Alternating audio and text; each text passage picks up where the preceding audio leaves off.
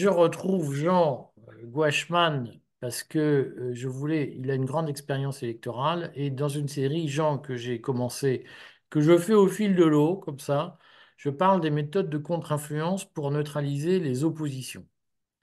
Euh, alors, je parle pas mal des techniques utilisées dans les médias, des techniques utilisées dans l'information pour euh, euh, neutraliser les complotistes, qui, qui, qui, toutes ces techniques émanent de, de recherches euh, scientifiques qui ont été faites beaucoup aux États-Unis, beaucoup par des gens proches de la CIA, mais elles sont couramment utilisées en France. De temps en temps, quand ça me prend, quand ils me font trop chier, quand les infiltrés me font trop chier, je, j'en sors une comme ça pour... euh, voilà.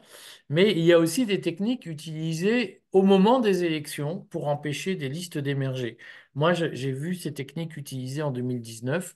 Je me souviens d'une liste, il y avait une, fille, une superbe rousse qui s'appelait Ingrid de Levavasseur chez les Gilets jaunes qui devait créer une liste. Alors, elle, avait avec elle des gens comme Aïk Chahinian, donc euh, tu as peut-être entendu parler, qui était, euh, un Arménien, il remplissait pas les conditions pour être élu, et c'était un, Arménien du Parti socialiste qui s'était de Marseille qui s'était infiltré dans le groupe de Montargis. Alors, il faudra un jour parler du groupe de Montargis des Gilets jaunes. Il y avait aussi un autre qui s'appelait Marc Doyer, qui était gilet jaune, donc tout, tout cela devait être sur la liste. Et puis petit à petit, euh, Ingrid, la sœur, a été lâchée par ses colistiers qui lui ont dit Ah non, mais on ne vient pas avec elle, c'est trop le bordel, etc. Euh, et, euh, et donc, euh, je voulais que toi, tu nous parles des techniques que tu as connues et que tu nous racontes tes, tes souvenirs d'anciens combattants, si j'ose dire, des élections, puisque je, je ne révèle pas grand-chose en disant que tu étais président du groupe RN au, au Conseil régional de Bretagne. C'est Pays de Loire, Pays de Loire. Pays de Loire. Alors, je ne sais pas pourquoi on les a Ah, gardés séparés alors que c'est la même ah, région. Paf. Je vais encore avoir dix commentaires assassins disant vieille, vieille histoire. horrible. Oui, oui. Et donc, Euh, je voulais que tu nous expliques comment toi, tu as vécu les, les, montages de listes électorales et les techniques pour t'empêcher d'avancer, puisqu'au fond, étais un parti un peu, tu appartenais à un parti un peu urticant euh, qu'il fallait neutraliser. Comment ça se passait? Est-ce que tu peux nous raconter? alors, euh, j'ai été effectivement euh, plusieurs fois candidat à des, à des élections. Sur la, dernière élection, là, j'ai pas, j'ai pas grand-chose à en dire parce que une élection, comment dirais-je, qui se fait sur un, sur une liste électorale dont les gens appartiennent, lorsque c'est une liste partisane, appartiennent par définition euh, au même, euh, au même parti.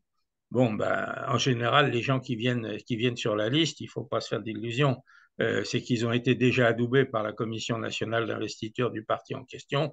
Et donc là, il n'y a pas beaucoup de travail sur un plan local. Non, l'élection la, la plus intéressante de ce point de vue-là sont certainement les élections de liste, mais qui ne font pas appel à des, partis politiques, en particulier donc les, élections municipales. C'est là, c'est dans l'élection municipale euh, parce que j'avais monté une, liste. Nous étions au départ un, petit noyau de trois ou quatre personnes qui avions décidé de monter une liste électorale. Et après, donc, il a fallu se répartir un petit peu les tâches. Et j'étais en, en, quelque sorte chargé de veiller justement à, à, à, ce que la liste puisse être déposée. Alors, il y a il y a des difficultés, je dirais, en, en ordre croissant. Bon, au départ, la première difficulté, c'est de trouver des gens qui acceptent d'être euh, sur la liste et puis de voir euh, quelle est Des leur hommes et des motivation femmes. exacte.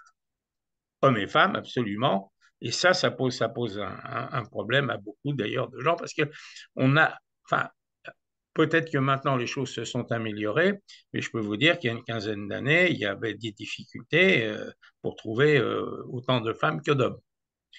Bon, ça, c'est un, une première chose. Une fois qu'on a une liste avec la bonne répartition hommes et femmes, en nombre suffisant, il ne faut pas croire que ça s'arrête là.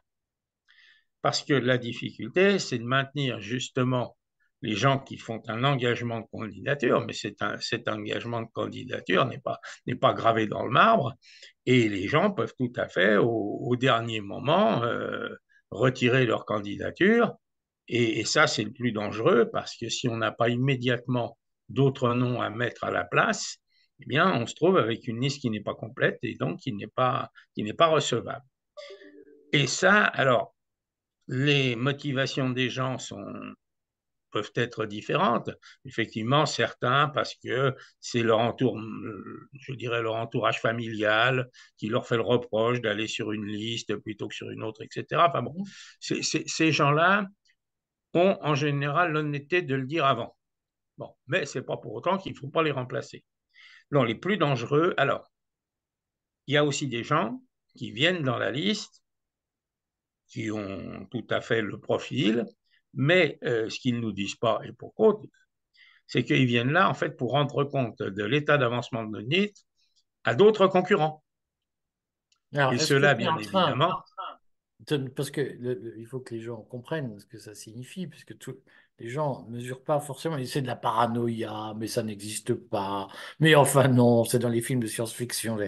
Est-ce que tu es en train de nous dire qu'il existe une technique habituel dans la vie politique, y compris locale, y compris dans des, communes de taille modeste, où une liste, pour, euh, d'une façon ou d'une autre, espionner les autres, envoie des faux candidats pour savoir ce qui s'y passe.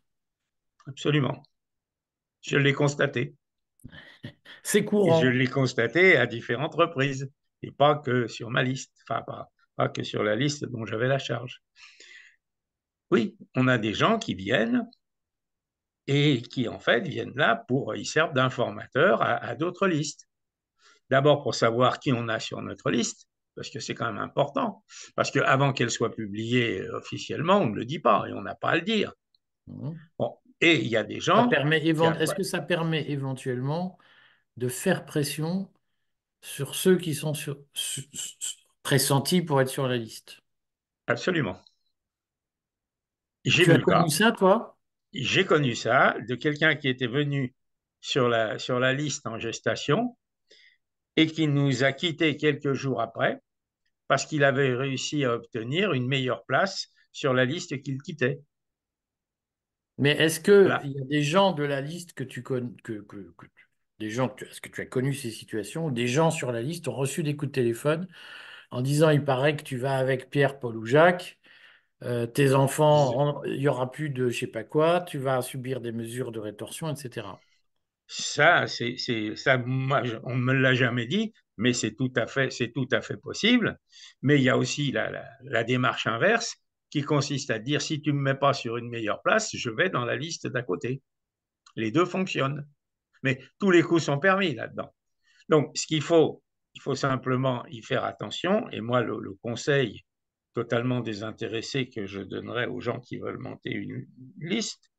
Liste, encore une fois, qui peut ne pas être partisane, eh bien, c'est de prévoir en nombre suffisant le nombre, de, le, nombre de noms potentiels à mettre sur la liste, sachant qu'il y a un parcours qu'il faut faire et qu'il faut fournir l'inscription sur les listes électorales, les papiers d'identité. Enfin, il y a quasiment un dossier et qu'il signe son engagement, il y a un dossier par nom sur la liste. Donc, si vous avez, euh, pour, une ville euh, comme la mienne, qui est, qui est entre 15 et 20 000 habitants, il y a 33 élus, ça veut dire qu'il faudrait à minima fournir 33 noms, mais euh, je sais que nous, nous avions largement dépassé la quarantaine. Alors, en maintenant, d'ailleurs, la, comment dirais-je, l'équivalent homme-femme. Et ça, et ça c'est un travail de, qui, est assez, qui est assez ennuyeux parce que ça veut dire qu'il faut aussi, à un moment donné, dire à des gens, voilà, euh, vous allez remplir les conditions pour être sur la liste, mais vous n'y serez pas nécessairement. Vous voyez ce que ah. ça... Tu as, sauté une étape. Ça suppose. Tu as sauté une étape dans ton raisonnement, parce que tu nous as ah, parlé de gens qui viennent euh, sur la liste pour espionner, mais est-ce qu'il y a des gens qui sciemment se font passer pour candidats et retirent leur candidature à la dernière minute pour éviter que le pouvoir, enfin, que, que, la liste puisse être déposée? Absolument. Ça, on en a eu quatre ou cinq. La veille, au soir. Il Donc, qui fallait appelle à la dernière minute en disant je retire ma absolument, sachant qu'on n'a plus, normalement, si on ne l'a pas prévu, on n'a plus le temps avant le, avant le dépôt. Et en général, le dépôt de la liste est assez tôt le, le matin et on n'a pas le, on n'a plus le temps finalement matériel de mettre quelqu'un. Et alors ça, c'est, ça peut être très dangereux aussi si, lorsqu'il y a un deuxième tour. Parce que si quelqu'un se désiste de la liste avant le deuxième tour, euh, on ne peut plus compléter la liste. Il y a donc c'est, des choses qu'il faut savoir. Mais encore une fois, dans, dans ce genre de, de démarche, euh, pratiquement tous les coups sont permis. Euh, je sais que à l'époque, donc, j'étais au, au, mouvement pour la France de Philippe de Villiers et le MPF nous avait donné à tous ceux qui montions donc des, des listes une sorte de bréviaire, justement pour celui qui, monte la liste et, tous les pièges auxquels on pouvait se trouver confronté. Euh, il arrivait aussi qu'il y ait des gens qui, euh, nous donnent leur accord pour aller sur la liste qui n'étaient inscrits sur aucune liste électorale. Ça, c'est la première chose à vérifier. Parce que pour pouvoir être candidat, il faut être inscrit sur une liste électorale. Or, il y a, des gens qui n'avaient, peu importe d'ailleurs où est la liste électorale, c'est pas le problème, mais il y avait des gens qui n'avaient jamais été inscrits sur une liste électorale. Et qui bon, le savaient. Cela faisait mine de le découvrir au dernier moment. Euh, bon, moi je veux bien, mais enfin, par charité, je ne dirais rien.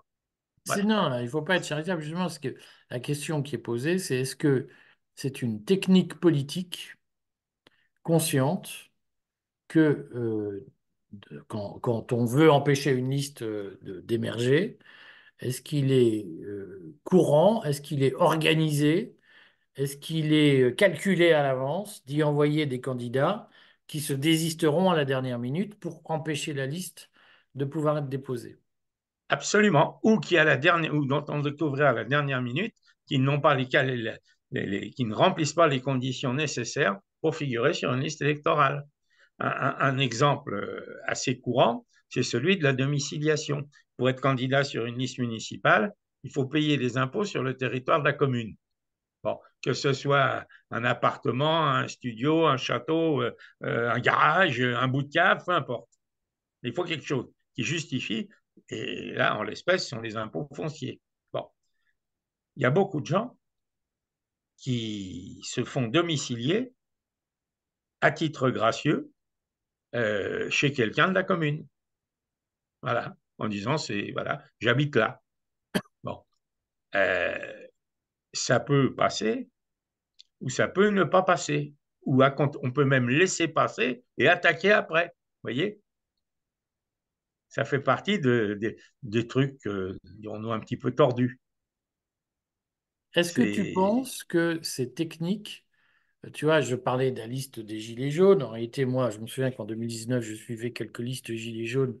Il devait y en avoir quatre. Finalement, il n'y en a qu'une qui s'est présentée, puisque euh, entre les listes dont un certain nombre de candidats figure de proue partaient en disant c'est nul, ce qui tuait la liste, euh, et, et, les listes qui disaient euh, qu'il y avait une promesse de financement, puisque pour les européennes, il faut, il faut 800 000 euros en gros pour être candidat, oui. qu'il y avait une promesse de financement à 800 000 euros, et puis trois jours avant, le financeur se désistait en disant euh, je ne vous finance pas. Tous ceux qui ont suivi les européennes savent très bien quel homme quel entrepreneur je vise qui a euh, planté deux listes au moins de cette façon, est-ce que ce sont des techniques utilisées pour empêcher notamment l'émergence de mouvements citoyens, alors que des pays comme l'Italie, comme l'Allemagne dans une certaine mesure, la Hollande, l'Espagne ont connu des mouvements citoyens? En France, il n'y en a pratiquement pas, il n'y en a pas.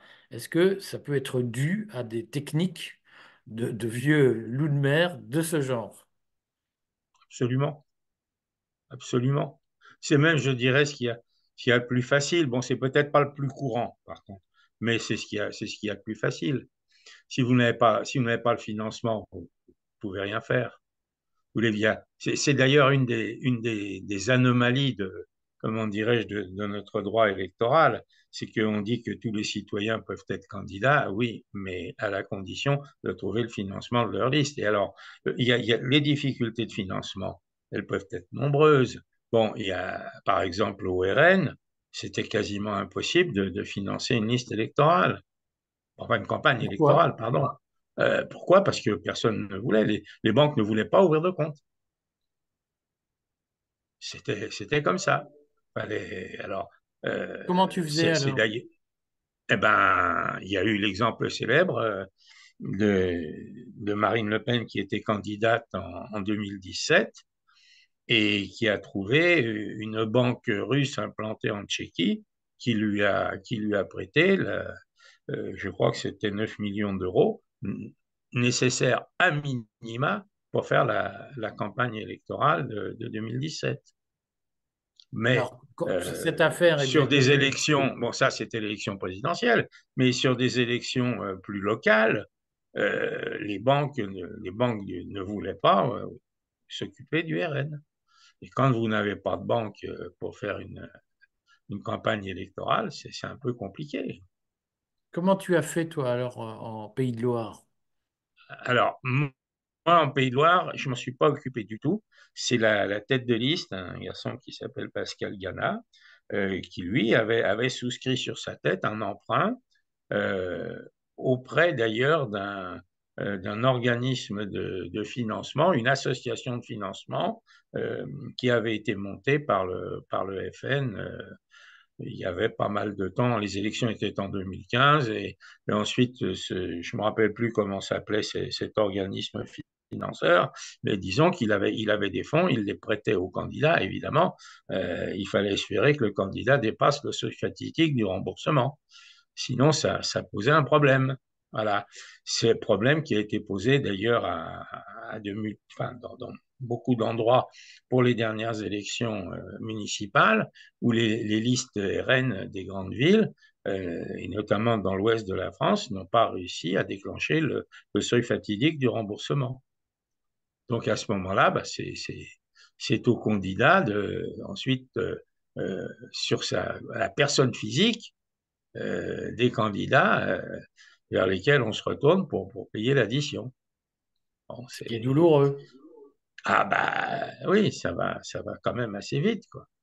Bon, euh, moi, j'avais pas eu ce problème-là parce qu'on avait eu des élus, donc on était, on était bien au-delà du seuil de, remboursement, et puis on avait fait très très attention aussi à la, à la façon dont on avait euh, euh mis nos comptes de campagne, et là, alors là, un petit peu en marge du sujet qui nous préoccupe, je ne saurais conseiller aux, candidats que de faire extrêmement attention justement à la, façon dont ils, euh, dépensent l'argent euh, nécessaire à la campagne.